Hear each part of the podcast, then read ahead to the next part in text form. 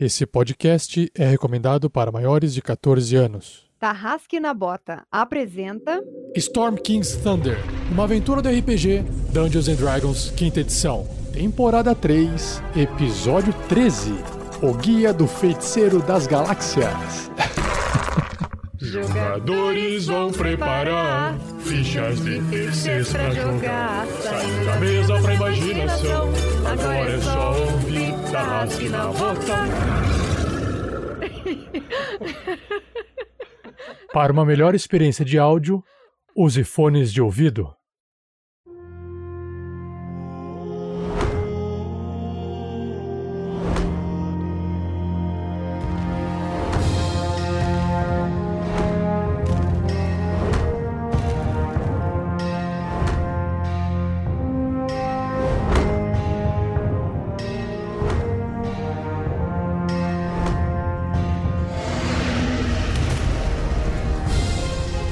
Pessoal, aqui é o Pedro Quatete. Hoje eu só posso dizer uma coisa, que eu estou jogando com o Grilo Mr. T, o Gnomonge, e que neste episódio eu só espero uma coisa, uma patuscada patética. Daí galera, aqui é Fernando Scaff jogando com Grandorf, o anão clérigo druida, que nesse episódio, onde está Crisales? Um unicórnio veio. E mais do que isso, para onde vamos agora? Essa é a pergunta que Grandorf não cala na cabeça. Salve, salve galera, eu sou o Thiago Santos e neste episódio eu piloto ele, Magal, Olho de Águia, Mata Boss Velasquez, um humano, variante, pirata, ladino e que nesse episódio. Ainda tô emocionado, cara! O Nicolas tava aqui, meu! Eu preciso beber! Fala galera, aqui quem está falando é Vinícius Watzel e nessa aventura eu estou interpretando Marvelous Voxel, um sorcerer, porque eu não gosto de falar feiticeiro, e que nessa aventura ele.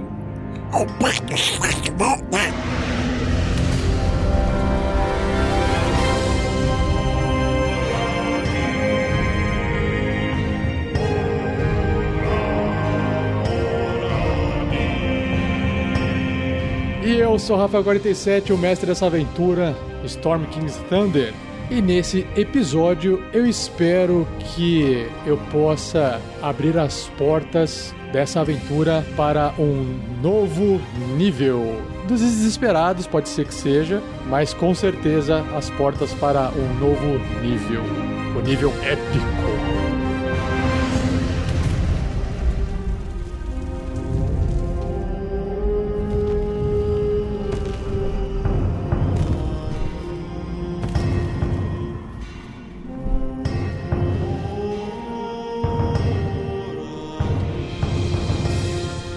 Episódio só foi possível de ser editado graças às doações mensais dos nossos padrinhos e madrinhas e às doações em lives. Muito obrigada!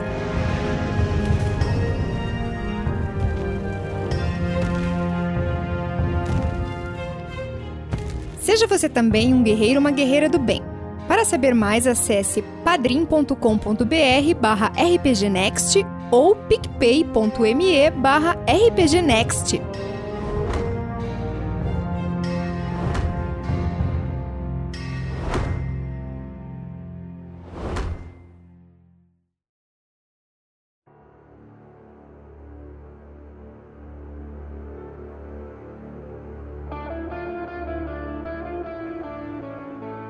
Fala, tarrascanos e tarrascanas, beleza? Temos uma baita surpresa para vocês, mas se você estiver ouvindo esse podcast depois do dia 28 de abril de 2021, já foi, já perdeu essa oportunidade. O que, que é? Fechamos uma parceria com a editora New Order, que traz descontos na loja da editora de até 15%.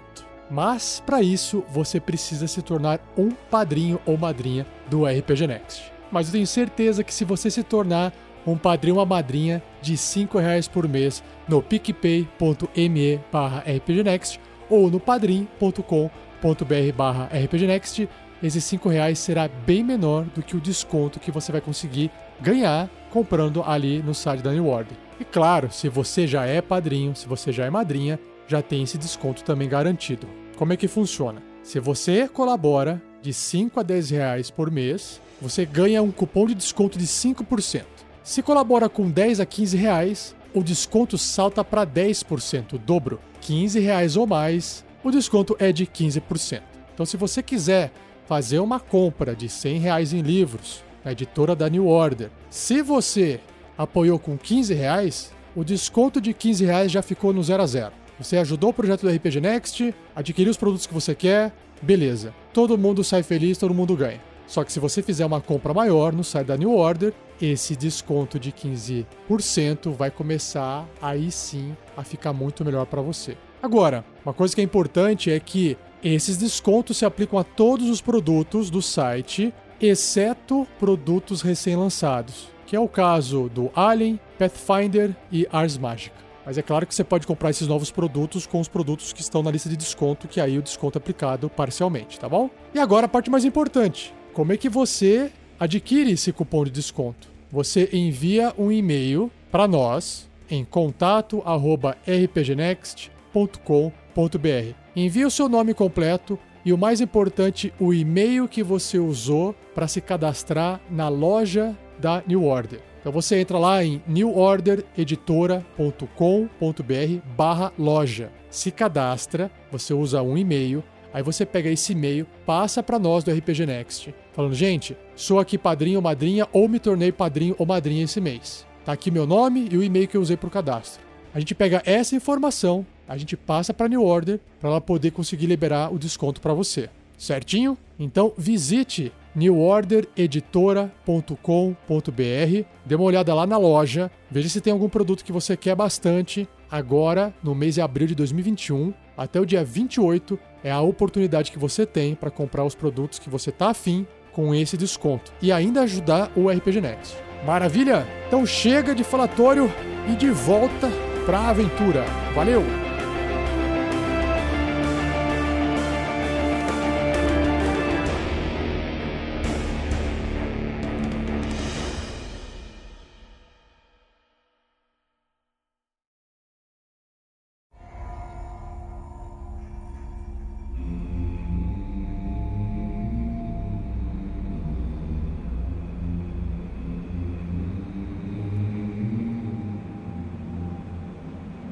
Último episódio, os aventureiros entraram em conflito com um grupo de bárbaros que estava hospedado na frente de um grande portão congelado dentro do olho do pai de todos. Primeiramente, o grilo se aproximou pelo teto com suas botinhas de Homem-Aranha, mas infelizmente o Marvelous engasgou com as penas que tinham em seu rosto e aí acabou avisando a todos que estavam ali. O combate então se iniciou, os bárbaros berserkers avançaram com seus machados, enquanto isso, um dragão branco foi solto por um outro bárbaro maior e mais forte, enquanto uma bárbara xamã fez lá umas magias de luzinha para poder iluminar o ambiente para ele. Mas os aventureiros foram mais rápidos, mais espertos, mais habilidosos. Grilo desferiu sua técnica dos 47 golpes contra um dragão, que acabou caindo do ar, batendo no chão e morrendo. E aí Grilo pousou também no chão, desceu do teto, caiu no chão de forma graciosa e bateu mais em volta nos bárbaros. Grandorf fez um movimento parecido, voou por cima, aterrissou no chão como se fosse o Thor, Deus do Trovão, soltando raio e trovão para todo lado, causando dano em área. Magal disparou uma flecha lá do fundo e, infelizmente, com a alcunha de mata-boss, nenhum NPC meu teve a chance de sobreviver e aí ele acabou matando a xamã. Crisales também avançou montada para poder entrar no combate e o Harshnag ficou lá de longe, tentando ajudar, tirando algumas pedras que ele arrancava assim da estrutura de dentro do templo, mas acabou fazendo mais cagada do que ajudando, inclusive até desmaiou o numa pancada acidental, tirando um, uma falha crítica no ataque à distância. e o mais importante, o combate foi controlado, os bárbaros foram derrotados. Os berserkers restantes acabaram fugindo porque viram que depois que o chefe morreu não tinha mais o que fazer. E então, de repente, o avatar de Nicholas em forma de unicórnio aparece e traz uma mensagem para todos. Crisales então decide partir com o Nicholas para um local divino onde ninguém sabe o que vai acontecer com ela. Bom, diante dos corpos dos bárbaros mortos que restaram, vamos ver o que é que os aventureiros irão fazer. Revistar os corpos? Encararam a porta gigante congelada? Acompanhe nesse episódio.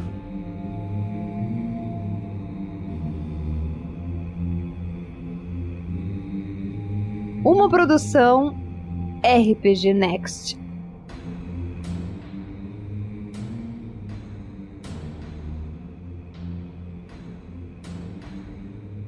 Me ajuda aqui a pegar as coisas aqui dessa. desses orcs aqui. Eles devem ter alguma coisa. Eles não vieram aqui de mão abanando, não. Ah, Com certeza não vieram, capitão, mas. O. O Hashhag e o Marvelous tá bem? Eu vou tentar fazer uma respiração boca a boca. Não, é. Vou tentar. Vou apertar o seu peito com o meu dedo. Não, é. Vou colocar você no chão, acho que é melhor. É, deixa, deixa ele no chão aí. Capitão, o que você precisa de mim? Me ajudar a revistar esses corpos aqui. Ou pelo menos fica de guarda, vai que alguém aparece. Ah, agora aí acho que ninguém vai aparecer, não. Só tinha esses malucos aqui. Então tá bom, eu vou olhar o corpo desse pessoal aqui e vou dar uma revirada. Dá uma revirada aí, tá tranquilo. Magal, você dá uma olhada nos corpos dos bárbaros, mas eles estão vestindo apenas roupas feitas de pele de animal e né, tem machados ali no chão do- dos bárbaros que morreram. Mas o que chama mais atenção é o corpo do bárbaro mais forte, que era o chefe dessa tribo. Quando você chega perto dele, você já nota com seu olhar já treinado de ladino, se é que você me entende. Você nota coisas brilhantes que chamam a atenção é, sua, coisas que não estão empoeiradas nem sujas com o tempo. Você observa que ele está vestindo um tipo um colar, é, uma corrente assim, e parece um amuleto porque o pingente é bem grande. E esse pingente ele parece um formato de um olho, é, parece dourado com prateado, brilhante e tem umas runas. E uma das runas lembra um pouco um olho fechado. E Isso é brilhante, é o que ele está vestindo no, no pescoço, né? Fora isso, você nota também que amarrado à cintura dele tem um, um saquinho assim de, de moedas, né? Como se fosse de guardar dinheiro. E dentro do saquinho você encontra duas coisas: sete gemas, e elas têm valor de 100 moedas de ouro. E dentro você encontra duas peças. é, parece assim, moedas deformadas, uma moeda grande deformada. Só que em cada moeda dessa que é grande deformada, ela tem um rosto. É um rosto entalhado do lado esquerdo e o outro rosto entalhado do lado direito. E a boca tá aberta e tem uns tracinhos saindo da boca como, se a boca tivesse, tivesse falando. Essas moedas elas são mais ou menos quase que do tamanho da sua mão inteira, assim, da palma da mão. É como se fosse alguma, algum amuleto sem corrente, assim, sabe? Se você colocar um de frente pro outro, parece que uma, um rosto conversa com outro rosto, assim, sabe? Porque é de lado o rosto. Enquanto isso, o Grandorf é, analisando o corpo da, da xamã ali, vendo de perto. Primeiro, assim, Grandorf, você repara que tem uma porta dupla muito alta do seu lado, e depois você pode analisar com mais calma essas portas, mas olhando pra, pra xamã, a única coisa que você também observa que parece ter de valor nela ali, assim, no corpo, vestindo, que brilha, é um anel. E esse anel que tá no dedo dela, ele tem, assim, é, um, um símbolo de. como se fosse chamas, assim, entalhado com formato de chamas em volta do dedo. Eu vou, eu vou pegar o anel, mas eu também tô querendo ver se esse anel ou ela tem alguma indicação de alguma religião ou região do mundo onde ela tenha visto, vindo, para entender de onde que veio esse problema aqui. É, você faz um teste de história. Puta, oito. Bom, é assim, você observa que ela tem é, pinturas características de é, criaturas que vivem uma cultura tribal, como se fosse clãs, é, mas você não, não consegue associar. É alguma criatura é, bárbara que vive em alguma região, mas ela não é daqui, com certeza, porque não tem nada a ver com um gigante. É, o anel eu vou guardar no, no bolso ali pra perguntar lá embaixo se tem detectar magia e tal. Ah não, eu mesmo vou usar o detectar magia, eu tenho detectar magia. Você faz a magia de detectar magia e você imediatamente descobre é um anel do calor. O usuário desse anel do calor tem resistência contra dano de gelo, ou seja, todo o dano de gelo é reduzido pela metade. E além disso, tudo que você estiver carregando consigo ou vestindo não sofre dano eh, de temperatura que estiver abaixo até menos 45 graus Celsius. Então, basicamente, é um, é um anel de proteção contra o frio. O, o Grandorf sente que ele estava com frio e não está mais, sabe? Quando tipo, o corpo esquenta. Assim, ah, muito bom. Exatamente, você fica naquele quentinho constantemente da, da temperatura confortável de um ar climatizado. Ele dá uma mexida na piedade, assim, pra ver que tá solto agora, mais fácil de tirar da bainha. Ah, essa druida até que sabia das coisas. E a porta agora? Se explodir um raio de gelo, eu tô feito. Tô feliz. Não, é, você tá é, olhando para a porta antes, é, você observa que A porta é dupla, de tamanho gigante. Faz um teste de. é, como que chama aquele teste de anão? É, não, é um teste de história? Stone Cunning. Isso, é isso aí. Pode fazer. Crítico! Nossa! Grandorf, você tá de frente então para uma porta dupla, feita de granito. Você enxerga através do gelo, ela tá com uma camada espessa de gelo, mas o gelo ele é translúcido, meio branco. Você enxerga que atrás desse gelo a porta é feita de granito e tem, e ela tá adornada, é, em baixo relevo. Você consegue afastar um pouquinho assim, olhar para cima e você enxerga que tem gigantes magníficos lutando e matando dragões nessa, nesse adorno das portas. Outra coisa que te chama atenção: as, do- as dobradiças e as maçanetas das portas são feitas de ferro forjado e elas estão a 3 metros e meio do chão. É tipo três Grandorfs de altura, se empilhar um em cima do outro assim. Essa é a altura da maçaneta. A partir desse momento, to- todas as medidas oficiais do Tarrasque na Bota são em Grandorfs. E aí o. E você observa, claro, que não, não tem a ver com história, tem a ver com natureza, mas como você é um druida da terra e das montanhas agora, né? Você vê que essa porta ela está. O gelo que está ali na frente está selando ela, claramente está selando ela, o que é uma justificativa extremamente plausível para os bárbaros não terem conseguido passar por ela. O Grandorf vira lá pra baixo. Ei! Vai ser difícil passar dessa belezinha e dá uma batida na porta. Plam, plam, plam. Por que você diz isso, Grandorf? Está selada com o gelo. Gelo? Mas não é só esquentar? Marvelous, talvez seja seu momento de brilhar. Posso meter o pé na porta também, se vocês quiserem.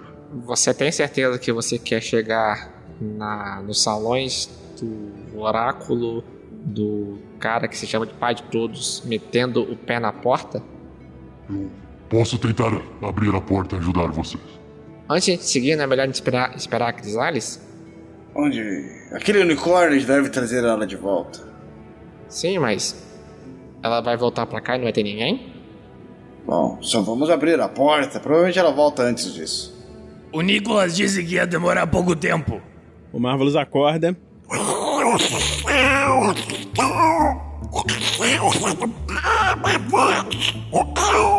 Grandorf, ele está morrendo.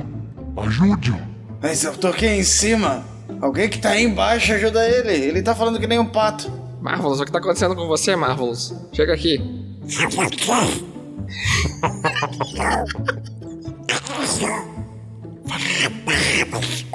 Marvelous, chega aqui. Vem aqui. Es- Espera. Marvelous.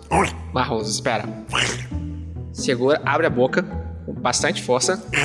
O grilo ele vira e dá um tapão nas costas dele, mas dá um tapa, um tapa tipo assim, localizado pra botar ele pra fora, qualquer coisa que esteja preso na garganta. Aí você vê que sai umas penas assim. Oh, oh, obrigado, Grilo. Finalmente, ah, é bom estar com a minha mais bonita voz de volta. Isso foi muito bom. Obrigado. É, Eu, sou, eu, tô- eu tenho certa experiência em resolver problemas engasgados. Sim. Eu, eu, eu lembro disso. Na escola, que eu já tinha ouvido falar, ah, chamava de manobra de Heimlich.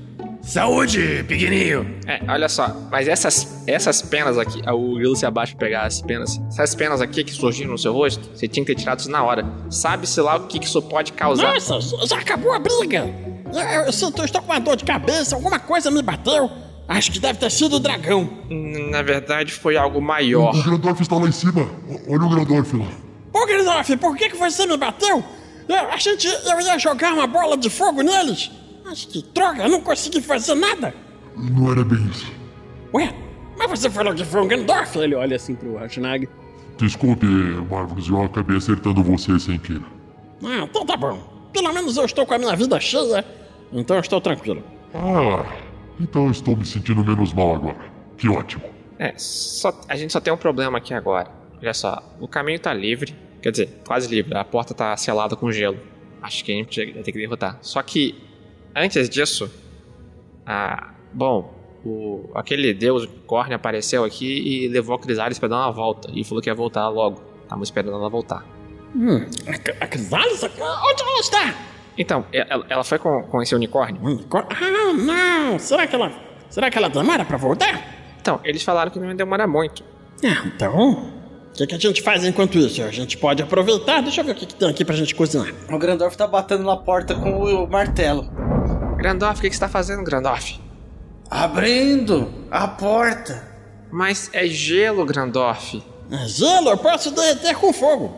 É, eu não sou muito bom com essas questões religiosas, mas eu ouvi muitas histórias de conversas com deuses onde pessoas se ajoelhavam para entrar em contato com seus deuses, gastavam horas e horas e horas e às vezes voltavam com uma vida de informação.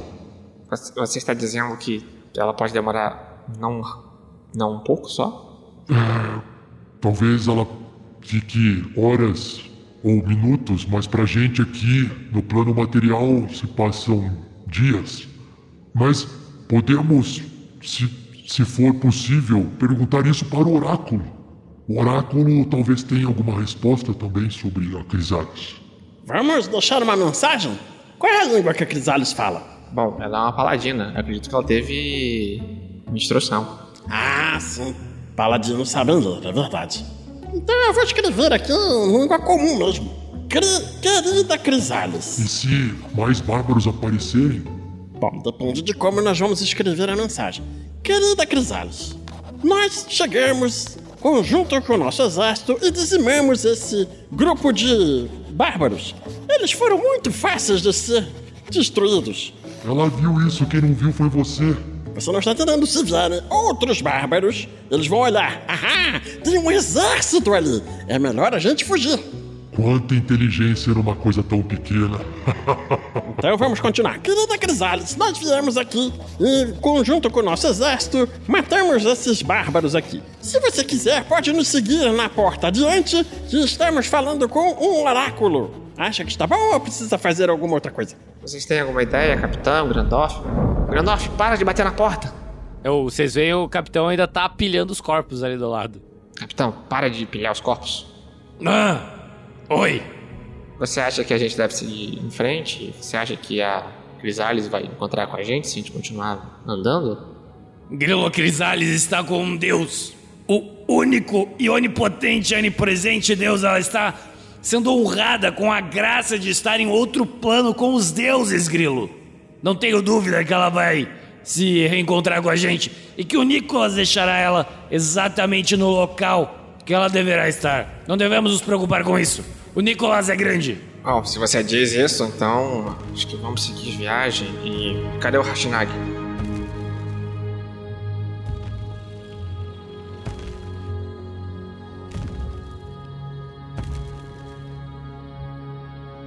Ei, Gandorf, se afaste um pouquinho. É toda sua, Grandão. E aí o Harshnag ele dá umas duas pancadas o suficiente pra, pra trincar o gelo de cima a baixo, bem ali onde a porta se abre, né? E aí ele olha pro lado. Gandorf, mais um pouquinho pra trás, por favor. Agora se afasta mais um pouquinho. E aí ele dá um passo pra trás o Harshnag e ele bate assim com o ombro pra soltar o gelo. E conforme a porta, a porta vai abrindo, ela vai rangendo, né? Porque a porta tá muito antiga e tá congelada ainda por várias, em várias partes. E o ranger que faz do lado de dentro ecoa no ouvido de vocês, indicando que a sala no lado oposto é um ambiente é, grande para poder fazer esse tipo de eco da porta. Devemos estar no salão principal, mas eu não enxergo sem a tocha. É, Magal, traga a tocha pra cá. É, Grandorf, se você puder espiar, sua visão deve ser melhor que a minha. O Grandorf dá, uma, dá de olho ali. Eh, Vem, capitão. O. O Hashinag abriu a porta lá. Ô, Marvelous, acende a luzinha lá pra nós ver o que que tem lá dentro. Quando eu chego aí. Aí o Magal vai, vai subindo devagar, porque tá, tá difícil, né? O Magal, para subir essa escada, você consegue subir dando saltinhos de um metro e meio e pisando bem na quina da escada e subindo rápido. Você não tem problema com, com esse tipo de, de, de obstáculo. Hum, Nossa, mas eu vou gastar toda a minha malemolência e agilidade pra subir esse negócio no, do jeito mais rápido e seguro possível. O, o, o Grandorf encosta numa. Tem, tem uma arquibancada ali dentro? Alguma coisa? A hora que o Grandorf só chega com a cabeça ali perto da porta para olhar, o que você enxerga é um, um grande salão, só que você não enxerga mais as paredes, porque o teto tá numa distância acima da- do que você consegue enxergar e qualquer coisa na frente também. Você não enxerga a parede nem nada, de tão grande que é esse local. o, Grandorf você vai querer colocar luz ali dentro. Ei, Harsnag, só queria encontrar alguma pilastra, alguma coisa pra tocar e. Fiat Lux. Um. O, o- enquanto eles estão conversando ali na frente, o grilo vai, ele vai andando. Ele anda, ele, ele anda, ele anda 90 graus, 70 graus, 90 graus, 70 graus. Tá, o Marvelous vai escalando porque ele não vai gastar magia de voo assim, de bobeira. Eu criei uma, uma luzinha lá dentro, Rafael. Tem três lâmpadas ali. Quando o Marvelous coloca a, a luz lá dentro e começa a mover pra cima e pra baixo, vocês têm uma noção maior. O Harshnag, ele baixa assim o machado e ele tá com, uma expressão, se é que dá pra ver uma expressão por trás daquela barba espessa dele, mas pelo jeito dele caminhar, ele dá um passo assim adiante, né, boquiaberto, de estar num, num ambiente assim, quase que, né, tipo aquele ambiente religioso mesmo, assim, um ambiente que pra ele chama muita atenção. Quando vocês olham então para dentro desse templo, vocês enxergam o seguinte: uma grossa camada de gelo adere-se a cada superfície desta câmara abobadada de 30 metros de altura. Sete enormes estátuas dominam a sala. A maior delas é um gigante trajando um robe com 24 metros de altura. Seus braços estendidos e seu rosto escondido sob uma capa de pedra de frente para um arco brilhante do outro lado da parede de qual vocês se encontram. Ajoelhadas em filas de cada lado dessa estátua estão seis estátuas, com metade do seu tamanho, cada um impressionante à sua maneira e retratando um modelo de um tipo de gigante: da colina, da pedra, do gelo, do fogo, das nuvens e da tempestade. Essas estátuas menores menores do que a central, né? Encaram a maior no centro da sala. Em seus braços estendidos, cinco dos gigantes possuem armas. Eu quero deixar claro aqui o seguinte: quando o Grandorf disse que ele queria procurar um candelabro e acender, tinha candelabros ali. O, o Harshnag ele pegou você, assim, levantou e fez você tocar num desses candelabros que estava no alto, que você não alcança. E aí você foi assim com, com uma perdeneira, né, para poder acender, algo assim. Mas na hora que você chega perto e acaba tocando no metal, ela se acende automaticamente, como se uma magia antiga tivesse armazenada lá. E aí quando você faz isso, as, as tochas, as, as outras dessa sala, elas acabam acendendo. Os candelabros, então, eles foram acendendo e estão iluminando todo, todo o ambiente com uma luz mágica, uma luz meio esbranquiçada, meio azulada. Existe uma estátua que também é uma estátua do Gigante do Gelo, assim como o Harshnag. Só que a estátua é maior do que o Harshnag. São estátuas gigantes de gigantes. E vocês estão enxergando tudo isso aí. E tá, e tá congelado por dentro por causa da, da temperatura que tá baixa aqui. Parece uma, uma grande geladeira aqui, né? Com todo o perdão do nosso público que é menor de idade, mas só tem uma expressão que pode denominar o quão grande é essa estátua. É grande pra caralho. Vocês estão sabendo que tudo isso daí vai começar a andar quando a gente botar o primeiro pezinho pra frente, né? E assim, então todas as estátuas dos gigantes menores, que são a das raças gigantes, todas elas estão com armas, né? Somente a estátua do gigante do gelo está desarmada.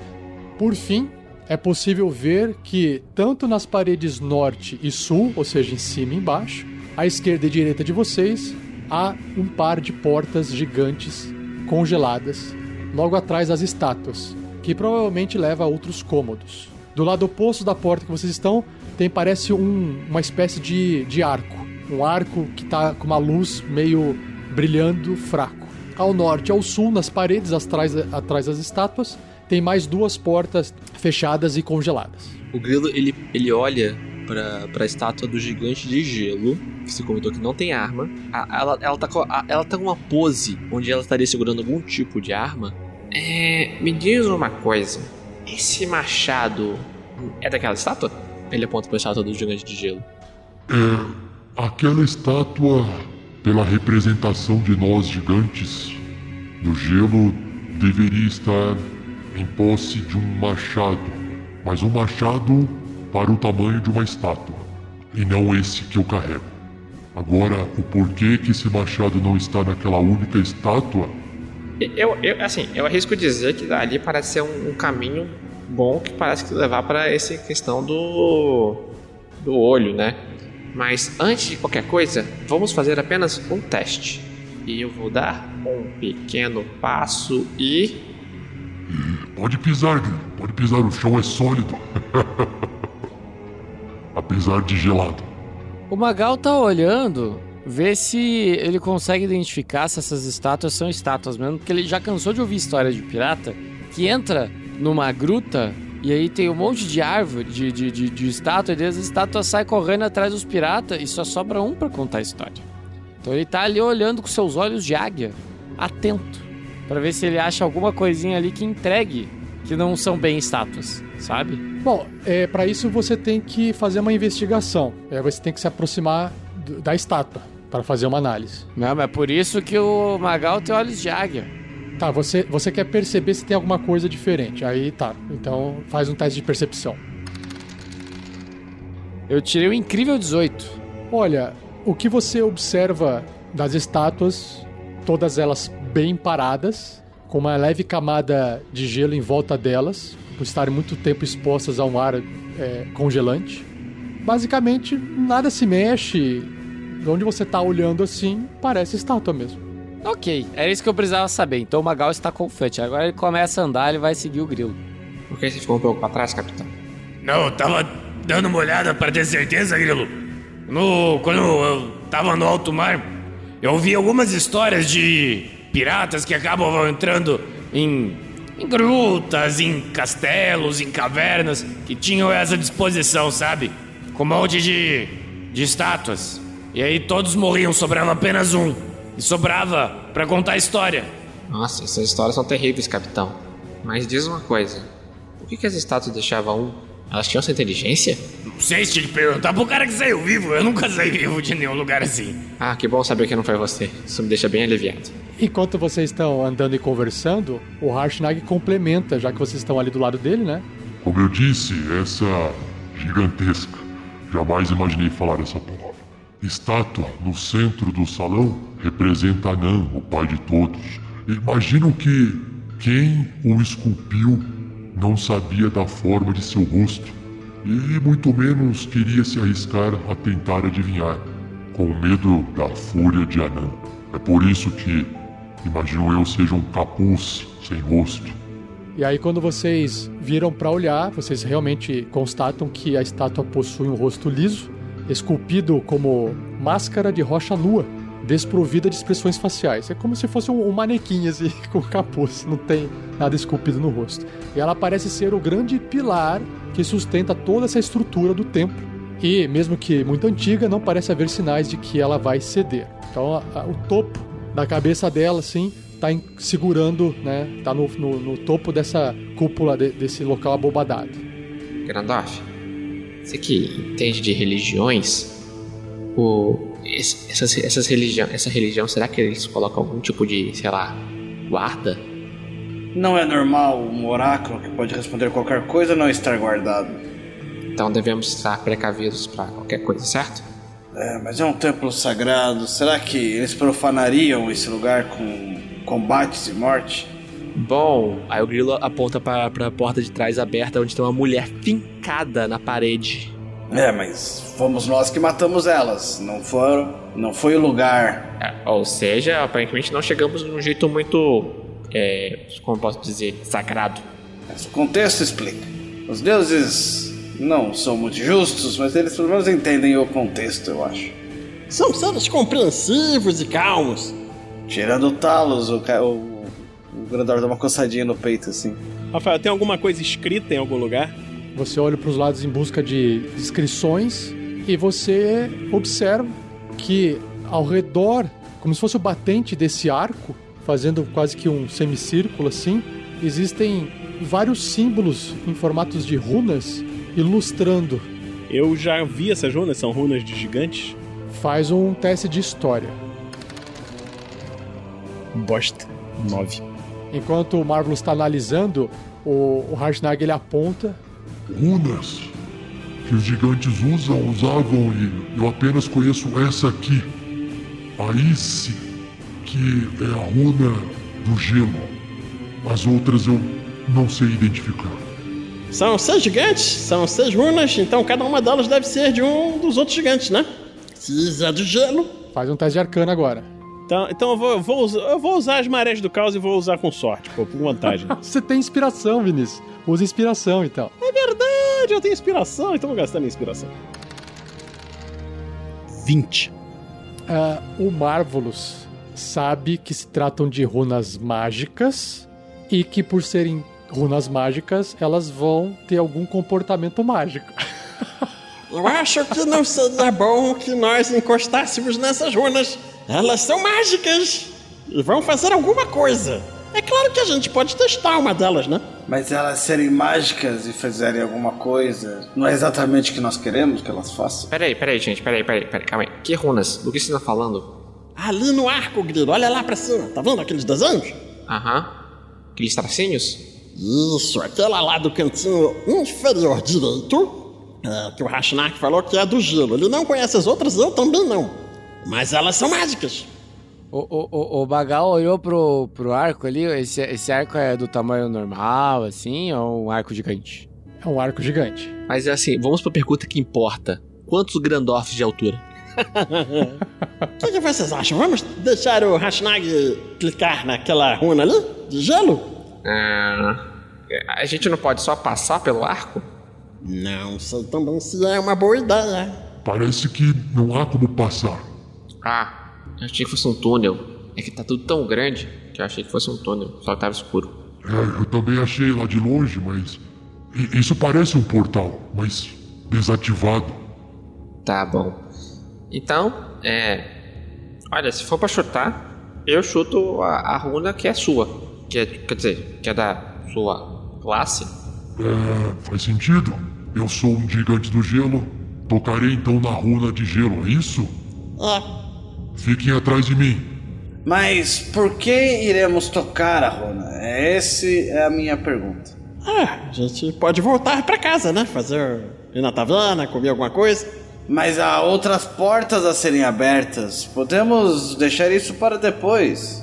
Não temos certeza, isso parece arriscado. Mas isso é mágico! É mais interessante. Vai dar um efeito mais legal. É, mas talvez depois. O Grandorf. Aquela porta, será que ela abre? Harsnag, por que vamos explodir as coisas agora? Explodir? Quem falou de explodir, Grandorf? Há um risco, não é? O, o, o grilo ele para, ele olha pro Grandorf, ele olha pro, pro Marvelous. Ah, risco, entendi. É, se vocês acharem que estão mais protegidos, fiquem mais próximos de Anã. Talvez Anã os proteja. Isso é um local de gigantes que mal pode fazer. Não mal, não mal. É, é você que é o gigante aqui, Grandorf. Esse é o seu lugar de fala. É isso aí, Rashnag. Aí você vê o grilo e tá lá longe do, do Rashnag, lá dando tchauzinho. Vai fundo, vai que dá certo. O Grandorf tá colocando os óculos de proteção e vestindo macacões de chumbo. O Magal foi seguindo o grilo, né? Ele não vai ficar dando bobeira ali, não. Tá bom, então é, posicione os tokens de vocês no mapa. Então só deixa aí no lugar que vocês acham que faz sentido pra vocês. Eu posicionei bem longe. Vai, vai fundo, vai ver a merda que você vai fazer. O Grandorf liga o celular e começa a gravar. E aí o, o Harshnag o Grandorf começa uma live. Fala pessoal, eu sou o Grandorf, tô aqui na- no templo de Anã e olha só a merda que vai rolar agora. Fazendo stories. Aí o, o Harshnag ele vai esticando a mão, vai se aproximando da runa e ele toca com a ponta do dedo. E aí ele tira a mão, toca de novo. Pessoal, tô tentando, apertei, segurei, mas nada acontece. Será que precisa de uma- alguma coisa? Ou será que devo tocar em outra runa? Fale o nome da runa enquanto toca ela. Magia tem dessas coisas. Isse, Isse. Não está funcionando, Grandorf. Talvez tenha que ter sete an- gigantes, um de cada raça. Ei, Grandorf, Grandorf, Grandorf, Grandorf, Grandorf. Será que pode ser porque tá faltando a. a. a arma na estátua? É verdade, era a estátua de gelo que estava sem a arma. Rashnag, você pode deixar o seu machado na estátua e tentar de novo? Mas o meu machado é menor, mas eu posso tentar. Aí o, o Harshnag vai até a estátua de gelo, tenta apoiar o, o machado, mas como a, a mão, a- o espaçamento entre as mãos da estátua é maior do que o comprimento do machado que ele tá segurando, apesar de ser um machado grande, ele deixa apoiado só numa mão, meio que equilibrando, e aí ele tá sem o machado agora, e aí ele volta, olha pra vocês, Aê, Muito bem! Vai lá que vai dar certo! Aí ele, mais uma vez, ele toca. Isso. É, não deu. Não deu. Não funcionou. Eu acho que é algo maior que isso. Bom, eu acho que a gente precisa achar essa, esse machado dessa estátua, então.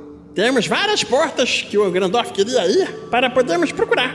Grandorf, já que você que sugeriu as portas, O Grandorf vai até a runa e bate nela, assim. Vai encostando em todos, assim, pra, pra, pra ver, já que não rolou, não. É, ela tá- a- as runas estão distribuídas, então você pode tocar. em Não, do calor, a do frio. Ah, é, a do gelo, a do gelo. Eu tenho anel de proteção contra o frio. Ok, o Grandorf toca na do gelo então. Quando você toca na runa do gelo, o, o- primeiro que o Hardknack tá ali do seu lado olhando com curiosidade, ver você fazer isso. Mas quando você toca, você, assim como todos, começa a sentir um frio muito, muito grande. O Harshnag, ele não percebe isso imediatamente, porque ele não sente esse frio. O Grandorf também não tá sentindo tanto, mas sabe que a temperatura caiu, mas isso não te incomoda. De repente você percebe que a sala inteira começa a sofrer uma espécie de tempestade. É uma tempestade de gelo dentro desse, dessa sala inteira. Todos vocês que estão dentro dessa sala, façam, deixa eu ver aqui o teste. Inclusive o Grandorf, que apesar de estar com anel, o Grandorf vai só sofrer menos consequências. Um teste de destreza, vocês têm que fazer, com dificuldade 15. E tá voando pedaço de gelo pra tudo quanto é lado. é Grandorf, Grandorf, o que você tá fazendo? Grandorf! Porra, Grandorf! O Grandorf tirou seis ainda, só pra compensar a cagada de ser um. O Grandorf é o primeiro a tomar uma lasca de gelo na fuça. Tá, eu vou usar as marés do caos agora, que eu ainda não tinha usado, tinha usado a inspiração. Ah, eu tinha inspiração, droga, eu esqueci de usar inspiração. Ah, rola mais um dado, Pedro, não tem problema. Opa, então eu vou rolar aqui mais um dado. Aí, porra, 19. Então, 19 pro grilo, tira a inspiração.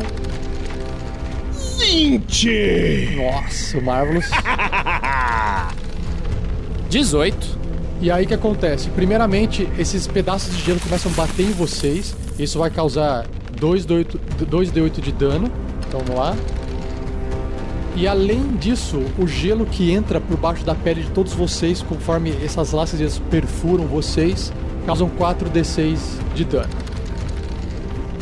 São 16 dano de gelo, coisa que o Harshnag não vai sofrer, e 13 dano de dano de contusão. Então, o Grandorf é metade do dano, Grandorf. Metade do dano, é, você é resistente a dano de gelo, por causa do anel que você está usando.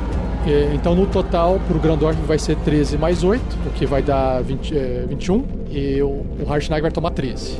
E o restante que passou no teste vai tomar metade do dano. No caso, o Grilo e o Magal vão tomar zero do dano.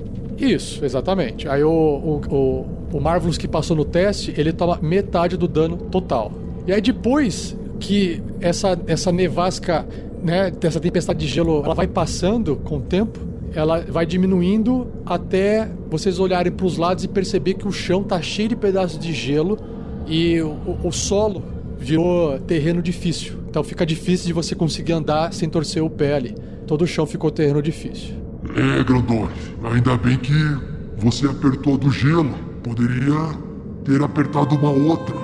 É, não, não vamos mais mexer nisso. Mas você encostou e não aconteceu nada. Ele encostou e não aconteceu nada, o Grandorf fala indignado. Grandorf, Grandorf. O, o, o, grilo, o grilo segura o ombro dele assim. Aí ele sabe pro grilo, tipo, tá com uma lasca de, de gelo assim presa no moicano. Grandorf, vamos na porta? Vamos. Vamos, claro. Não, ah, só um aviso, não encostem nas runas. Vocês ouvem aquele som de pele contra pele sobre uma camada de gelo. É lição aprendida, não é mesmo? É, muito bem aprendido. O Grandorf vai tirando a neve também, que machucou eles. O Marvelous tá sacudindo a capa assim. Qual das portas? As portas do norte ou as portas do sul? Abriremos todas de qualquer jeito, então há mais próximas. Vamos, na- va- vamos na do sul, que o sul costuma ser mais quente. O Harshnag recupera o seu machado e aí ele caminha para a porta do sul, a primeira porta dupla que tá lá no sul. Enquanto vocês vão caminhando com dificuldade, porque o chão tá cheio de pedregulho de gelo que não derrete, porque essa sala tá com uma temperatura abaixo de zero. O... Você chegando ali na porta, é a mesma porta que tinha antes. Porta dupla, com é, entalhes em baixo relevo no granito, mostrando gigantes lutando contra dragões. E o Harshnag só olha assim pro Grandorf É, Grandorf, mais uma porta congelada. Ah, só, só um momento. Cure Wounds em mim mesmo.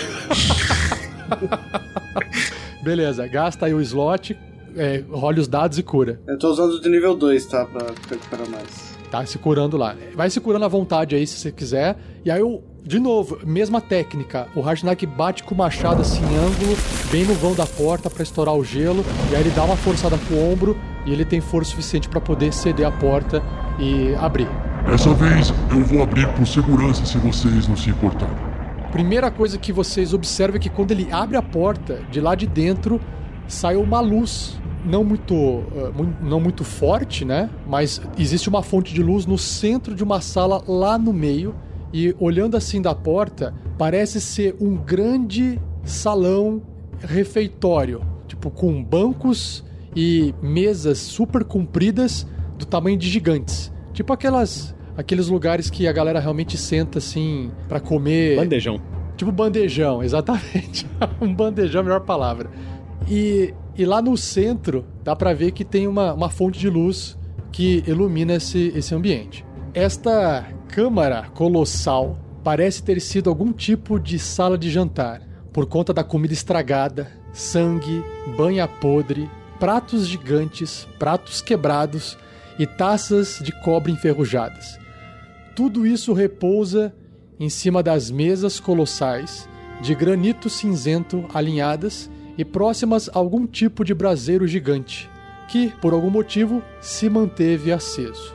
Quatro pilares grossos e altos sustentam o teto desse lugar, e à esquerda, mais a leste, de vocês, há uma alcova muito grande de cerca de 60 metros de diâmetro, sustentada por mais dois pilares. Ah, e uma outra coisa que vocês observam também, na verdade o Harshnag observa porque ele tá, ele tá do alto, ele olha tudo. Ei, pessoal, eu acho que eu encontrei o machado da estátua. Está lá no fundo, naquela mesa. Pergunta, Rafa, é. A sala aí, lá fora, a outra sala, parecia uma geladeira. Essa sala que tá com o braseiro, parece uma temperatura agradável? É uma temperatura agradável aqui dentro por causa da iluminação, assim, ainda tá frio, mas não tem aquela camada de gelo congelado que tinha lá fora. Eu falei que, eu falei que ao sul era mais quente, não falei? É verdade, Grila. Você é muito perspicaz. Você consegue pegar aquele machado, Rashnag? É, é um machado maior do que o meu, mas. É, eu estou aqui para isso, não é? Parece que sim. É. Então só tem um problema nessa sala. Como fede essa comida apodrecida, hein? Isso é uma coisa terrível, Grilo. Como as pessoas conseguem desperdiçar tanta comida? Tudo estragado, poderia ter sido feito. Quanto tempo será que isso está aqui? Eu posso tentar ver quanto tempo que isso tá aí? Pô, é, você quer. Assim, você, tem, você teria que subir na mesa e chegar perto desses alimentos podres pra fazer uma investigação, né? Você não consegue fazer aí do chão onde que você tá. Rashnag, me dá um- uma mãozinha aqui pra eu subir aqui rapidinho. Ah, sim, claro, Marvels. Você quer comer um pouco dessa comida estragada? Não, não. Eu quero saber quanto tempo que isso está aqui estragado. Eu queria tentar dar uma olhada nisso. Ei, capitão, tem uma coisa que tá me intrigando aqui agora, sabia? O que, Grilo? Lá fora parecia uma geladeira, vazia, sem ninguém. Aqui parece um salão recém-utilizado. Será que essa comida tá apodrecida há muito tempo? Ou será que ela foi tá apodrecendo há relativamente pouco tempo? Será que alguém passou por aqui recentemente? Eu estava olhando isso, Grilo, mas não dá para saber. Eu não, não consigo saber há quanto tempo, só sei que está bem estragada. Grilo, pelas portas que estavam congeladas, da mesma forma que a outra porta, só se alguém passou por aqui através de outro caminho. Na minha experiência, o que não falta em templo é passar em secreto. Me ajuda a descer aqui, Rashnag, por favor. Eu estou muito, muito no alto. Só um minuto, pequenino. Faz um teste de percepção agora, Marcos. Perception, que delícia. Tão, tão bom um teste normal de Perception. Eu tirei um maravilhoso 5. O Marvelous tá entretido ali com, com o Harshnag, pegando ele de cima da mesa e colocando no chão. O, o grilo, ele salta pra cima do banco, ele gruda os pés, e, tipo, ele salta dando uma, um mortal e colando os pés no banco. Ele anda pelo banco, salta pra cima da mesa, dá dois kicks, super, sobe em cima da mesa, chega perto da comida, aí ele vê que tem um pedaço de carne ali que tá estragando, e ele toca, é, dá um toque assim na. Ele tira a luva, ele toca o osso e, a, e o resto de carne pra ver se tá gelada. É, você, ao tocar, você sente que a carne tá dura, ela tá, tá gelada, não tá congelada, tá cheirando ruim, mas não tão ruim como se tivesse uma carne quente apodrecida. Mas ela tá ressecada pelo tempo, meio, meio mumificada, assim. Realmente é uma carne que tá há muito tempo aí. E- enquanto você interage, faz um teste de percepção. Ai, ai. Vamos lá. Meu bônus é 2. Mas isso não importa, porque 20 é 20. 20 é 20. 20 é 20. Não é 20, mas é 19. 19, eu acho que. Tá ótimo. Grilo, você observa na perspectiva da carne, ao fundo, você acha que por um instante que é a carne que estava se mexendo, um prato, alguma coisa, mas na verdade é algo além do prato, além da mesa, mas sim naquela alcova onde tem dois pilares. De repente, você vê alguma coisa se mexer surgindo da alcova e você ouve ao mesmo tempo o som de incontáveis patas insectoides ecoando pela câmara. E quando você finalmente vê então uma criatura semelhante a uma lacraia azul gigante correndo na direção de vocês, o seu corpo pulsando com fogo interno, barbatanas em forma de asa brilhando na parte de trás da cabeça e a sua boca larga transbordando de dentes irregulares. Pessoal, não é só comida podre que tem, não tem, não. Tem um inseto gigante agora aqui vindo. Lacraia não é um inseto, mas tudo bem. Rolando iniciativa. O, o capitão sacou um monóculo, uma cartola, tirou o capitão uma cartola, né, pra falar isso. É, mas aí enquanto eu pegava a cartola, eu perdi um tempo e daí eu tirei só 11 na iniciativa. Marvel tirou 5.14. O Gandorf tirou 15 na iniciativa. E o grilo que tá manjando as manjarias ali em cima, que foi que viu a porra da centopeia, 21.15. Martinag tirou 4. Aê, ele faz high five com o Marvelous. A lacraia azul, 14. Então, Grilo, nada mais justo você ter observado aquela, aquela criatura que você nunca viu na vida, um negócio desse. E assim, o bicho, ele ocupa o mesmo, a mesma área, pelo menos se tiver enrolado assim, que o Harshnag ocupa. Então é gigante, tá? Um bicho muito grande, feio, comprido correndo na direção de vocês. Rashnag, eu vou atrair ela pra coluna. Ela me viu. Quando ela começar a subir a coluna, você acerta ela. Farei meu máximo dessa vez. E o grilo, ele corre. Eu tenho meu movimento é 50 feet. E com meu movimento de 50 feet, eu alcanço o final da mesa, salto da mesa pra coluna e colando meus pés na coluna. Preciso rolar alguma coisa? Não, porque é um, é um movimento simples e tá tranquilo ali. Aí ele salta na coluna e ele para ali, tipo, de lado na coluna e esperando que tá é, em pé, de lado na coluna, estilo Homem-Aranha, pendurado ali, ele fala: Ei, bichinho, vem aqui, vem. E ele começa a subir, e ele vira pra subir em direção ao teto, pra chamar ela pra cima, mas não muito longe pra o, o ter altura e quem que puder atacar à distância também. Eu vou guardar a minha ação, eu vou Agora, cara, eu fiquei numa dúvida. Eu tive essa dúvida outra, outra vez na partida. Agora, assim, se eu guardar a ação, é minha ação inteira ou é só a minha. Você prepara, você prepara a ação e aí você pode usar a ação pra fazer alguma coisa que uma ação permite você fazer, como por exemplo, atacar, uma magia, um dash, um dodge, qualquer coisa do tipo. Beleza, eu vou. Quando chegar perto de mim, eu vou atacar. E aí nós temos o Grandorf. O Grandorf vai avançar, tentando ir em direção às mesas. Ele vai andar os 25 dele. Nossa, não dá, não dá nada. Ele corre pra cima da cadeira e aguarda, se escondendo e preparando magia. E ele vai. Ah, ah, uma coisa, só pra explicar pra você, Fernando. O, o, o grilo, ele, como ele é muito ágil, bem veloz, ele subiu com facilidade ali. Não, o Grandorf tá por baixo mesmo. É, você, você passa por baixo andando, porque senão você vai ter que escalar, tá? E o Grandorf vai aproveitar pra usar um Shield of Fate, que é ação bônus. E vou aumentar dois no meu CA.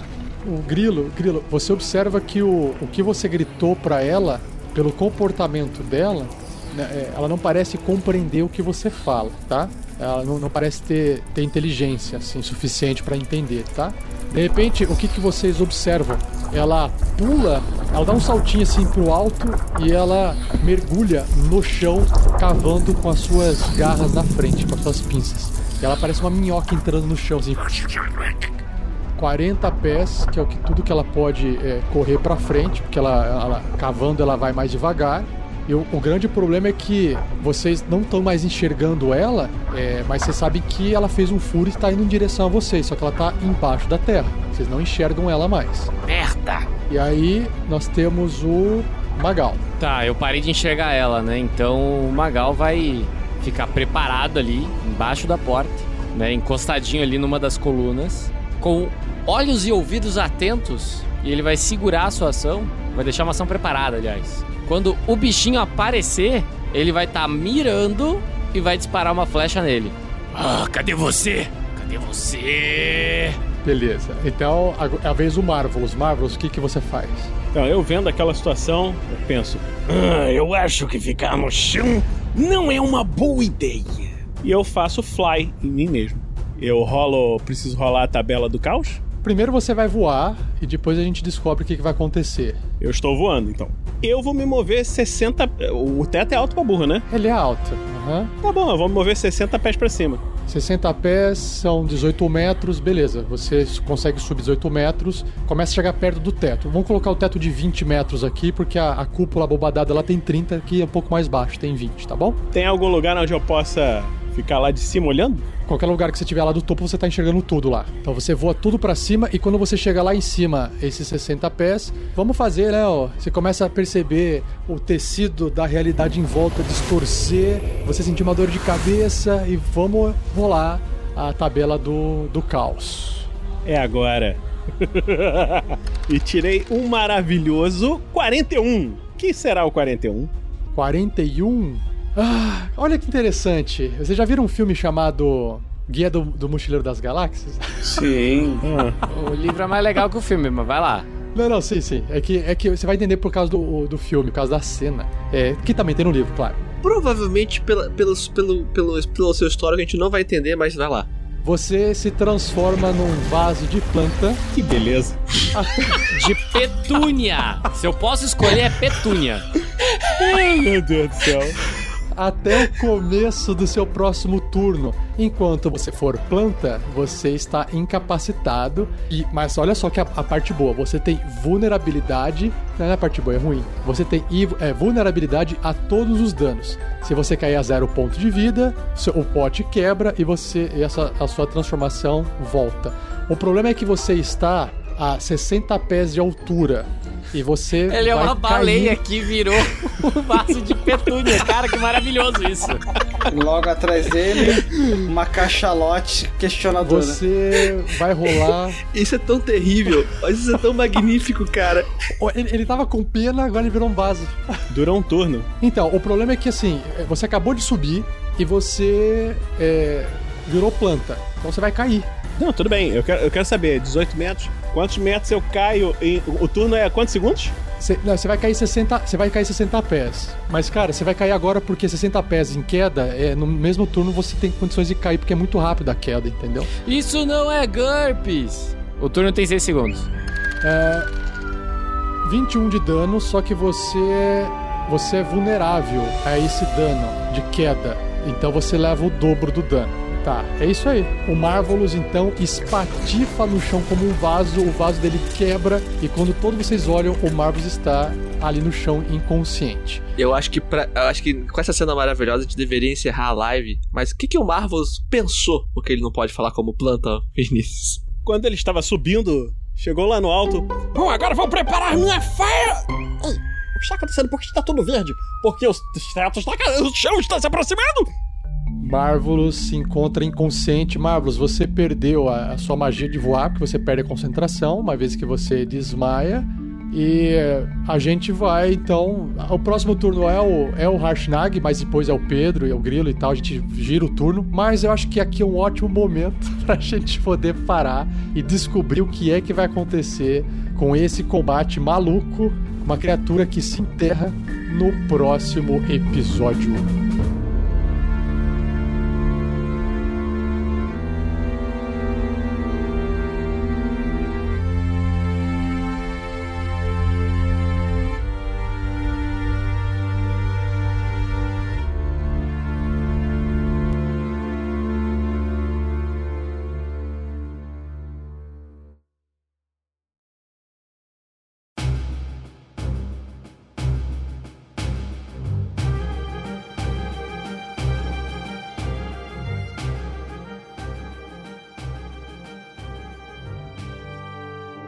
Em um outro local, uma cidade sofre com a invasão dos gigantes do fogo. Casas queimadas, vidas devastadas. Os gigantes, com a quebra do ordenamento, atacam a todos. Um grupo vai lutar contra isso.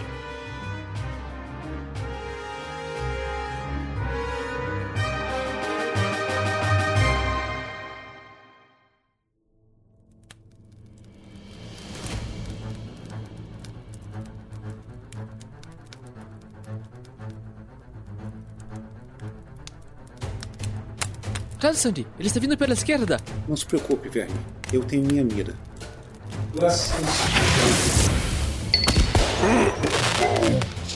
Malditos! Nós vamos comandar para todos! Vocês pequenos vão desaparecer! Quem você está chamando de pequeno?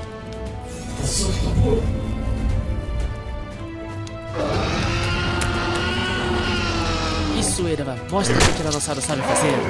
Ei, você, gigante, aqui. Escuta essa nota.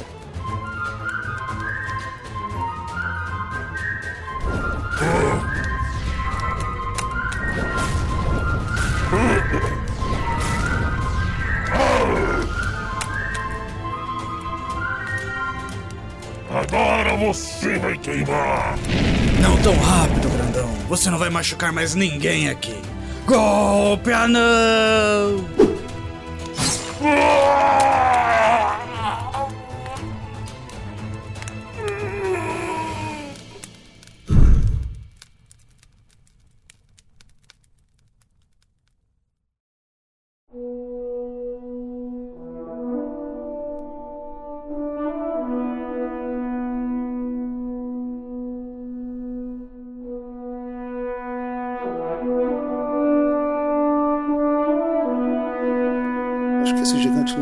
Nos ser um grande problema. É, Sandy, sim, é. Você viu como o Ervan mordeu ele? Ei, ei, Ervan. Volta, ah, volta ao normal pra gente conversar? Ei, pessoal, vamos sentar um pouco pra recuperar o fôlego? Uh, Sandy, é, se puder vir aqui, acho que desloquei o ombro. Eu acho que também me machuquei um pouco. Naquela hora, acho que o gigante machucou as minhas costelas. Já vejo você, Clank. Estou cuidando do Verne aqui. Eu sempre falei que um dinossauro ajuda numa batalha com um gigante. Ajudou mesmo. Eu pensei numa coisa. Quando você se transforma, fala Kusut do Pur, não é mesmo? Kosuk Tupur. E o que isso significa? De onde aparecem essas palavras? Ah, eu acho que eu já te contei, Clank. Foi quando eu era bem jovem. E numa luta contra lobos atrozes, essas palavras me vieram numa inspiração. Desde então eu as uso para transformar e destransformar. Quando você é um animal, fala isso também? Sim. Mas na língua do E se animal. for um animal sem voz? Eu uso linguagem de sinais. Eu lembro daquela sua dança contra o dragão verde. Ah, Obrigado, Sandy. Ai, mas olha, esse dia aí foi muito louco. Eu lembro do Clank usando o golpe anão e. Aliás, Clank, já que estamos falando de passado, mata curiosidade: por que golpe anão? É algo específico? É algo que aprendi no passado. Uma forma de se concentrar em dar um golpe certeiro que só um anão conseguiria aplicar. E vocês viram Rael? Onde ele está? Ah, ele está sempre desaparecendo. Eu apenas saio para fazer o que precisa ser feito. Eita! Que aparecendo assim do nada você me assusta. Olhem, aqui está. Deixe-me ver. Sim, sim, é o que precisamos. Então vamos, amigos. Ainda temos serviço.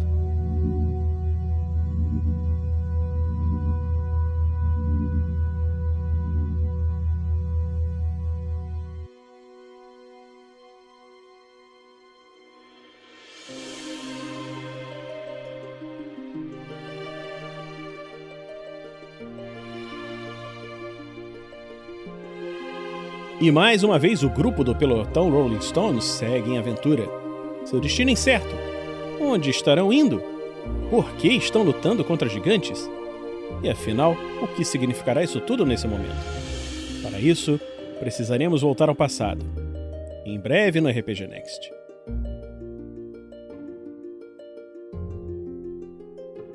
Agora, vocês ficam com pergaminhos na bota.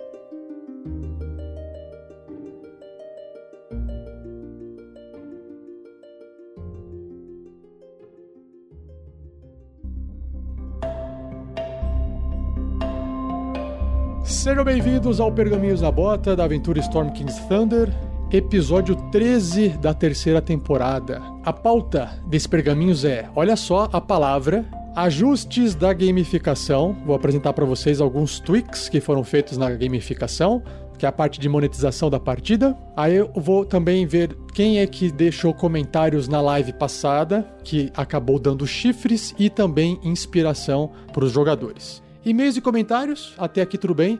E salve! E vou explicar o que é um salve mais pra frente, porque nós temos um salve enviado aqui. Já já explico para vocês a diferença. E artes dos fãs, como sempre. Vocês já devem saber, quem não sabe está chegando agora, você pode participar ativamente da partida fazendo doações que a gente converte em chifres. Para cada um real doado é um chifre, através do Superchat ou através do PicPay na conta arroba Unicolas, ok? E a carinha é o próprio Deus multicolorido do Nicolas Cage misturado com um unicórnio, é o Nicolas, tá bom? Deixa eu ir lá para a parte das novas regras e aí, jogadores, prestem atenção dos, dos ajustes que eu fiz. Então funciona o seguinte, ó.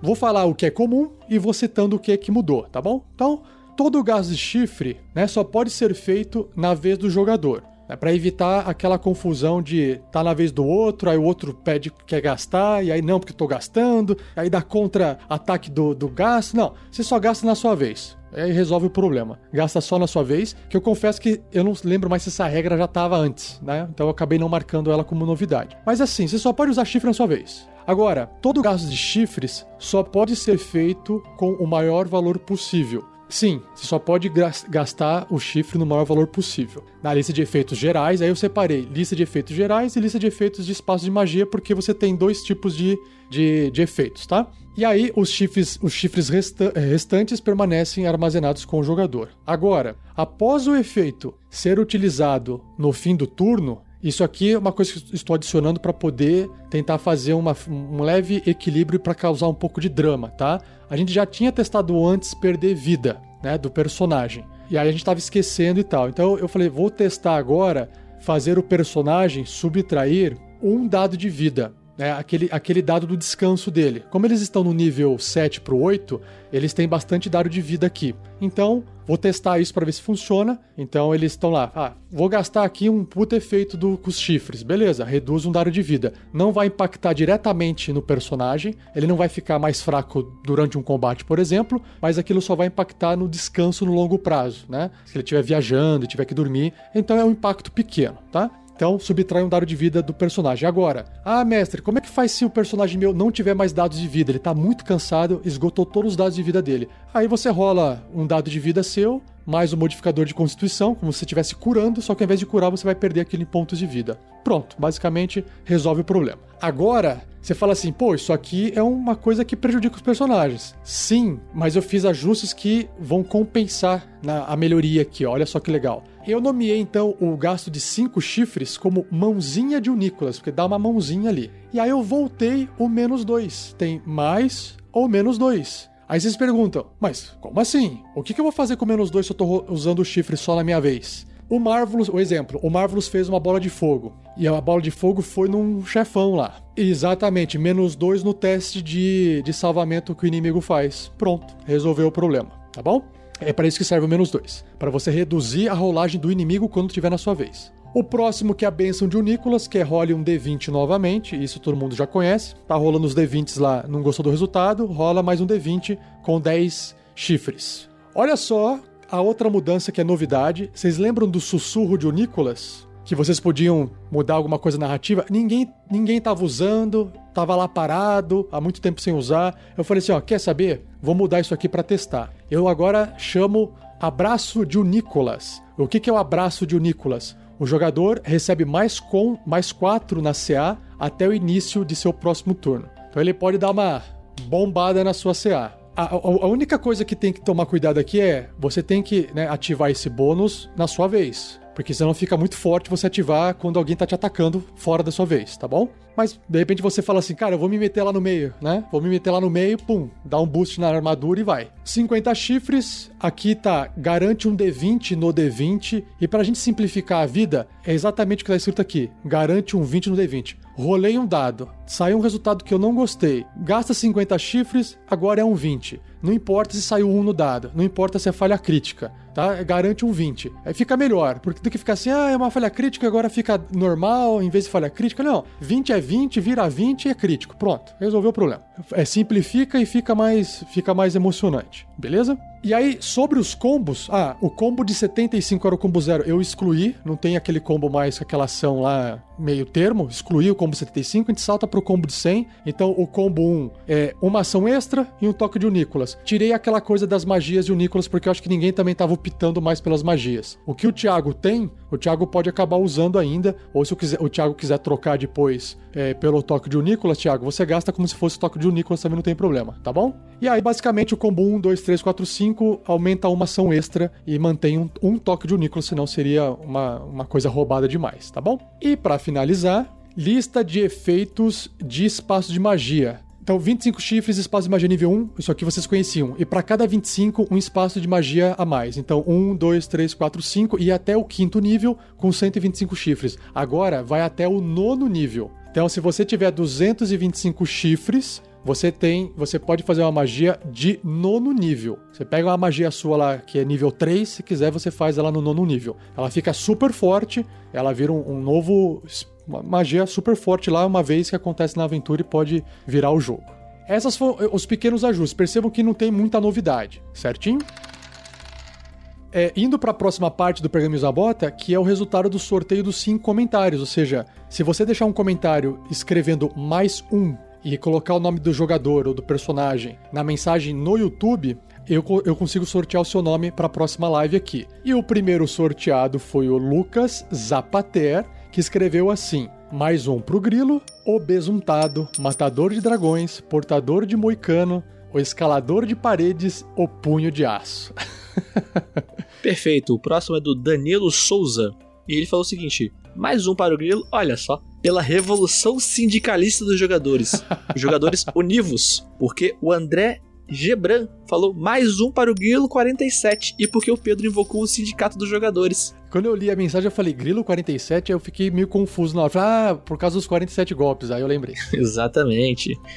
aí, como aí, a gente sempre tem um traidor, né? Porque aí veio o Maico Cristiano, que falou o seguinte: mais um para o mestre. Não disse qual. Brincadeira, é para o 47 mesmo, porque os outros estão bem demais. Ó, tá todo mundo bem, e aí ele tá tentando dar uma compensada aqui pro meu lado. Michael Cristiano, tu traiu o movimento, cara. E aí eu rebato com o Fábio Araruna, que colocou mais um pro Grandorf por ter incorporado o mestre Hider do Mortal Kombat. Eu não conheço esse mestre, então eu não sei se eu falei certo. Acertei? É o Raiden. Ah, é Raiden? Lee Hider, aí não entendi, tá? O Raiden. Ah, por causa do raio, tá certo. Tá certo, tá certo, tá certo. Quando eu era criança eu chamava ele de Raider, mestre Raider. E o próximo sorteio, que na verdade é o resultado, né? O resultado do personagem que foi melhor interpretado. Esse aqui, para aparecer o gráfico aqui, galera, é, tem que responder o formulário que está na descrição do vídeo. Então, você clica e responde. E aí nós temos, olha só, o Grilo com 55,6% dos votos ganhou inspiração. Olha só. 55% dos votos. Parabéns, porra. Mais que eu. Essa é a força do movimento. Mexe, mexe, mexe todo o movimento. Então, o Grilo ganhou aqui uma inspiração e já foi contabilizado. Ó, perfeito. E aí a gente chega na parte de e-mails e comentários. Eu vou apresentar para vocês aqui o salve. O que, que é o salve? Todos os padrinhos de 10 reais ou mais do projeto do RPG Next podem mandar uma mensagem pra gente. Aí você fala, ah, mas isso não é tipo um e-mail? Sim, só que aí o salve é garantido que ele vem parar aqui. Né? A gente coloca ele em primeiro lugar, a pessoa escreve, ah, e se tiver trocentos salves? A gente coloca numa fila e a gente vai lendo aos poucos. Mas é, quando a gente recebe e-mail, a gente seleciona quais e-mails a gente vai ler. O salve aparece aqui. Então essa é a vantagem de você apadrinhar o projeto se você quiser ter um salve lido aqui no Pergaminhos na Bota, tá bom? Você pode mandar áudio também, você pode até mandar vídeo se você quiser. A gente passa aqui, mas no caso, é, o Fábio Araruna mandou texto. Vai lá, Vinícius, você que tá mais quietinho aí, leia o salve dele. Então vamos ler. Um salve para os pergaminhos na bota de Fábio Araruna. Fara seus Plutos! Tudo bem com vocês? Cara, sério, amo vocês! Conheci o RPG Next no, pelo Spotify e viciei. Maratonei todos os episódios até os testes. Depois fui para o YouTube e assisti tudo, até os que já tinha escutado no Spotify. E hoje estou me tornando um padrinho e contribuindo para esse projeto crescer cada vez mais. Também venho parabéns! Obrigado! Também venho por meio deste expressar minha gratidão a cada um de vocês, começando com o carro forte desse grupo, o Rafael47. Ele, ele pegou a gente pela mina perdida de Fandelver, aí ele veio com a... Desde o início. Rafael, meus parabéns, cara, por liberar, liderar esse projeto maravilhoso. Admiro sua inteligência e disposição. Peço que nunca mude seu jeito de mestrar, esse seu jeito de às vezes se atrapalhar com as colocações das palavras, nos dá a sensação de estar na mesa junto com vocês. Fernando, você é inteligente e incrível, tanto como jogador como mestre. Um ótimo anão. Minha raça favorita, o Eterno Clank. Estou super feliz, computador Vinícius. É sou eu. Meus parabéns. Você é muito carismático, obrigado. Inteligente, obrigado. Assim como você, eu uso meu sobrenome nos meus personagens, mas sempre sou um índio. Ah, não gosto de GURPS. Peraí, não, não. Você vai mudar, mas admiro sua maestria na modalidade. A Floresta Negra e Damocles são sensacionais. Ah, obrigado, obrigado. GURPS não é um sistema, é uma modalidade. Sim, é, um, é uma maneira de entender a realidade. É, o GURPS está no nível de cadeira da faculdade. É, é tipo Kung Fu e Karatê, assim. Tiago, para mim você é um ator. O jeito que você pilota o Magal. Assim como foi com Erevan, é muito foda. Eu consigo ver as expressões do Magal só de ouvir você interpretando. Parabéns pela sua inteligência e interpretação. Shelly, Shelly, você deve estar ouvindo aí na live ou no podcast em algum momento aí. Como eu fiquei feliz por ter entrado nesse grupo. Fiquei, fico de queixo caído com a quantidade de personagens e personalidades que você domina muito bem. Parabéns pela sua inteligência e capacidade. Vejo seus personagens como uma lagarta de fogo, lindas, mas perigosa. Pedro, impressionante como consegue usar o máximo de cada personagem. Você é incrível. Parabéns pela inteligência e astúcia. Saudades do Verne Veron. Você podia dar uma palhinha da fala, o sotaque do Verne aí pra gente, não é? Meu amigo Fábio, um beijo no seu coração, tá? Ó, por último, e não menos importante, gostaria de agradecer a todos os outros que não citei, mas que amo igualmente, e todos os convidados. Muito obrigado por tudo, vocês são foda! Fábio Araruna, obrigado, Fábio. Pô, muito legal. Valeu, Fábio. Cara, como é difícil puxar, lembrar como é que era o personagem. Não, ficou, ficou igualzinho. Isso porque eu fiz ele no especial. Cara, era uma dificuldade de fazer. Nossa senhora. Quem, quem lê o próximo? Eu, eu leio de novo não? O Fer, não, o Fer, não, é pro Fernando, porque é curtinho. Tem que ser pro Fernando. Pera aí. Se alguém quer ler, pode ler. Não tô. Forja 27, ganhando traumas de mímicos com Shelly Poison, histórias de mesa. Mensagem de Daniel Jatobá. Excelente formato. Eu estava acompanhando na época, foi muito divertido e inesperado na hora que ela deu com o pé na porta e angustiante, pois não conseguia tirá-lo. Mas tinha junto daquela porta, todo mundo pensou que foi armação, mas o 47 jura de pé junto que estava na aventura. comentários à parte, comentários à parte. Rafa, acabou a sessão, desligamos a live. Ô Rafa, que vacilo. Por quê? Pô, cara, a menina nova, tu já coloca essa só de sacanagem com ela? Não, tava na aventura. Pô, Rafa, não mente, cara. Mas, ó, é programa novo, hein, galera? Não, foi, foi realmente foi realmente inesperado. Se você não sabe do que tá acontecendo aqui, Histórias de Mesa é um spin-off, um, um, uma vertente, um braço aí da Forja, que voltou, inclusive, Tá saindo todo sábado, já saiu o segundo episódio, o terceiro tá vindo. São histórias que os jogadores contam de suas experiências de mesa com RPG. É alguma história maluca, com fim, final feliz, com final triste, enfim. Às vezes tem uma lição de moral no meio ou não. Então é o jogador contando uma experiência. É um podcast curtinho, tem 8, 10 minutos, 16, não passa de 20 com essa história. Então corre lá se você não conhece, corre no nosso feed da Forja ou no nosso site rpgnext.com.br, tem lá, Forja Histórias de Mesa. Vai ouvir essa história que a Shelly contou sobre o mímico se você não tá, não tá ligado o que aconteceu. E, inclusive, se você já sabe qual é a história, porque eu ouvi o, o episódio, e mesmo sabendo, porque fui eu que mestrei a aventura, foi divertido ouvir de novo ela contando a história. Então, acho que vale a pena você ouvir. Ah, e, e fala pra ouvir também a própria aventura, né, Rafael? Da Casa da Morte, né? Que não precisa ouvir só. Ah, é. Se você quiser saber o contexto inteiro, é a aventura Casa da Morte, uma aventura de 10 episódios. Vale muito a pena. Vale muito a pena assistir na nossa lista do YouTube, sa- o vídeo que tá gravado lá, para você ver a cara de felicidade de quando o Rafa fala. Então, a porta abre a boca e agarra o seu pé. Cara, é uma, é uma aventura que ela tinha tanta porta, tanta porta, e aí a única porta que alguém meteu o pé num lugar sozinho foi o personagem da Shelly naquela porta que tava marcado como mímico. Claro, Rafa, claro. A gente entende. Cê- Mas você sabe que a aventura ela tá publicada online, né? É só você baixar o PDF e ver, né? Tá lá, tá na internet. Aham, claro. Rafa, claro, Rafa. Aham. Ok. E na parte de arte dos fãs, a próxima ilustração que tem aqui na fila, a gente tá seguindo com as ilustrações da Erika Freitas. Olha só que legal. Mais uma arte dela, dessa vez o Grandorf. Detalhe pro olho direito do Grandorf que tem um rainho. Parece o David Bowie, assim, né? Meio que com uma lente, uma cor de olho diferente. O Helix tá ali voando e. Ah, o título da imagem é Grandorf se preparando para um pouso do Helix. Pô, ficou da hora, hein, Erika? Mandou bem demais. Barba, careca, o bracinho levantado, o Helix pousando com, com a carinha felizinha. E tá lá, ó. Eu gostaria de ouvir a opinião do David Bowie ao ter sido comparado a esse desenho. Eu fiquei.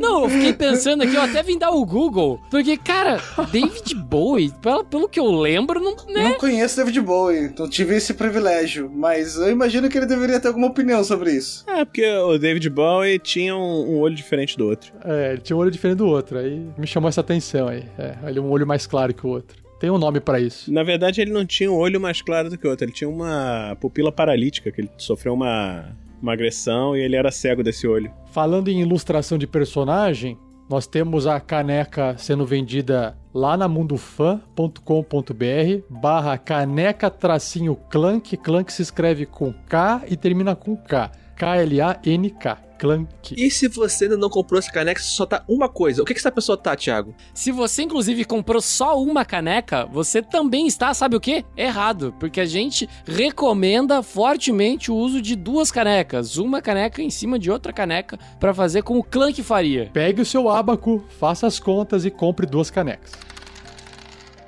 Ah, o PicPay aqui veio uma doação do Caio Cruz, 14. Ele, ele, ele fez uma doação de, é, de um chifre, é, mas assim, ele escreveu pato e deu risada. Então tá aqui, esse um realzinho aqui, não vou distribuir pra ninguém. Vai pro pato e o pato, talvez seja o Heitor ali, ó. O Heitor tá de pato ali, ó. Quack, acho que é o Heitor. Vai pro Heitor. Eu fico tão feliz de que a gente combina as coisas com os padrinhos e o Rafa não tem nem noção do que, que vai acontecer.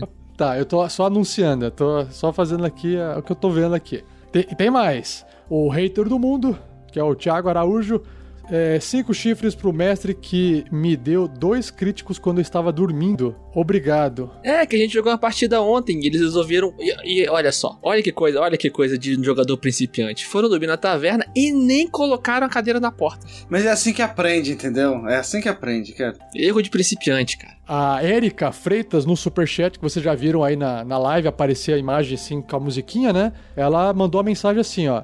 Tô esperando o pato. Mais cinco pro Pedro. Então, tô passando os, os patos pro Pedro aqui. Hater do mundo. Não faltam mais quatro chifres, Vini. Você acabou de receber cinco chifres do Thiago. O, o Michael, no superchat, ele colocou mais cinco para cada um dos jogadores, afinal, sem Shelly e Jurubeba, que o Nicolas os ajude. Mais cinco pro mestre pelo caos. E obrigado, pessoal. O projeto RPG Next é sensacional. Hoje eu sou um mestre e jogador melhor por influência de vocês. Ó, valeu, obrigado, Michael. Obrigado, cara. Só reforçando, tá? É, que a gente tem uma campanha no picpay.me barra rpgnext, onde você pode se tornar um padrinho com uma doação de 5 reais por mês, ou padrim.com.br barra rpgnext. E você pode se tornar padrinho através dessa plataforma com dois reais por mês. Isso ajuda a gente manter as edições dos podcasts principalmente, né? Além do servidor, mas o podcast hoje é o, é o mais caro e a gente quer poder é, produzir mais conteúdo com mais dinheiro, então a gente precisa de mais dinheiro para fazer mais conteúdo. Uma coisa leva a outra, tá bom? Então você para poder nos ajudar. E obrigado a todos que compartilham e curtem esse projeto. Um agradecimento especial aos doadores, aos padrinhos, madrinhas e assinantes do RPG Next. E até o próximo Pergamis a Bota. Valeu, tchau! Tchau! Falou!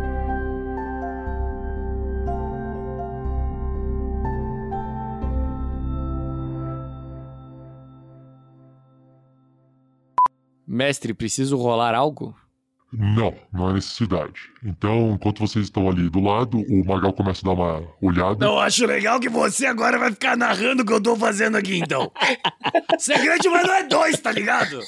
Ai, cara, é verdade. Ai, que cara. Esqueci. Agora que eu entendi. Demorei, demorei, demorei. Ô, Rafa, rapidinho, qual que é o som que, que, que ele faz quando ele bate e quando o gelo quebra, por favor? É um solo de bateria que ele tá fazendo. Se juntar tudo, vocês vão ver o harmônico que vai sair.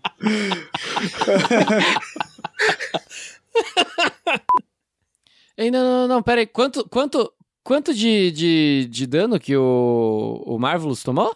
Ele tomou 20, 21, que foi, foi um 6d6, mas ele era vulnerável ao dano e vulnerável você leva o dobro. Aí ele levou 42.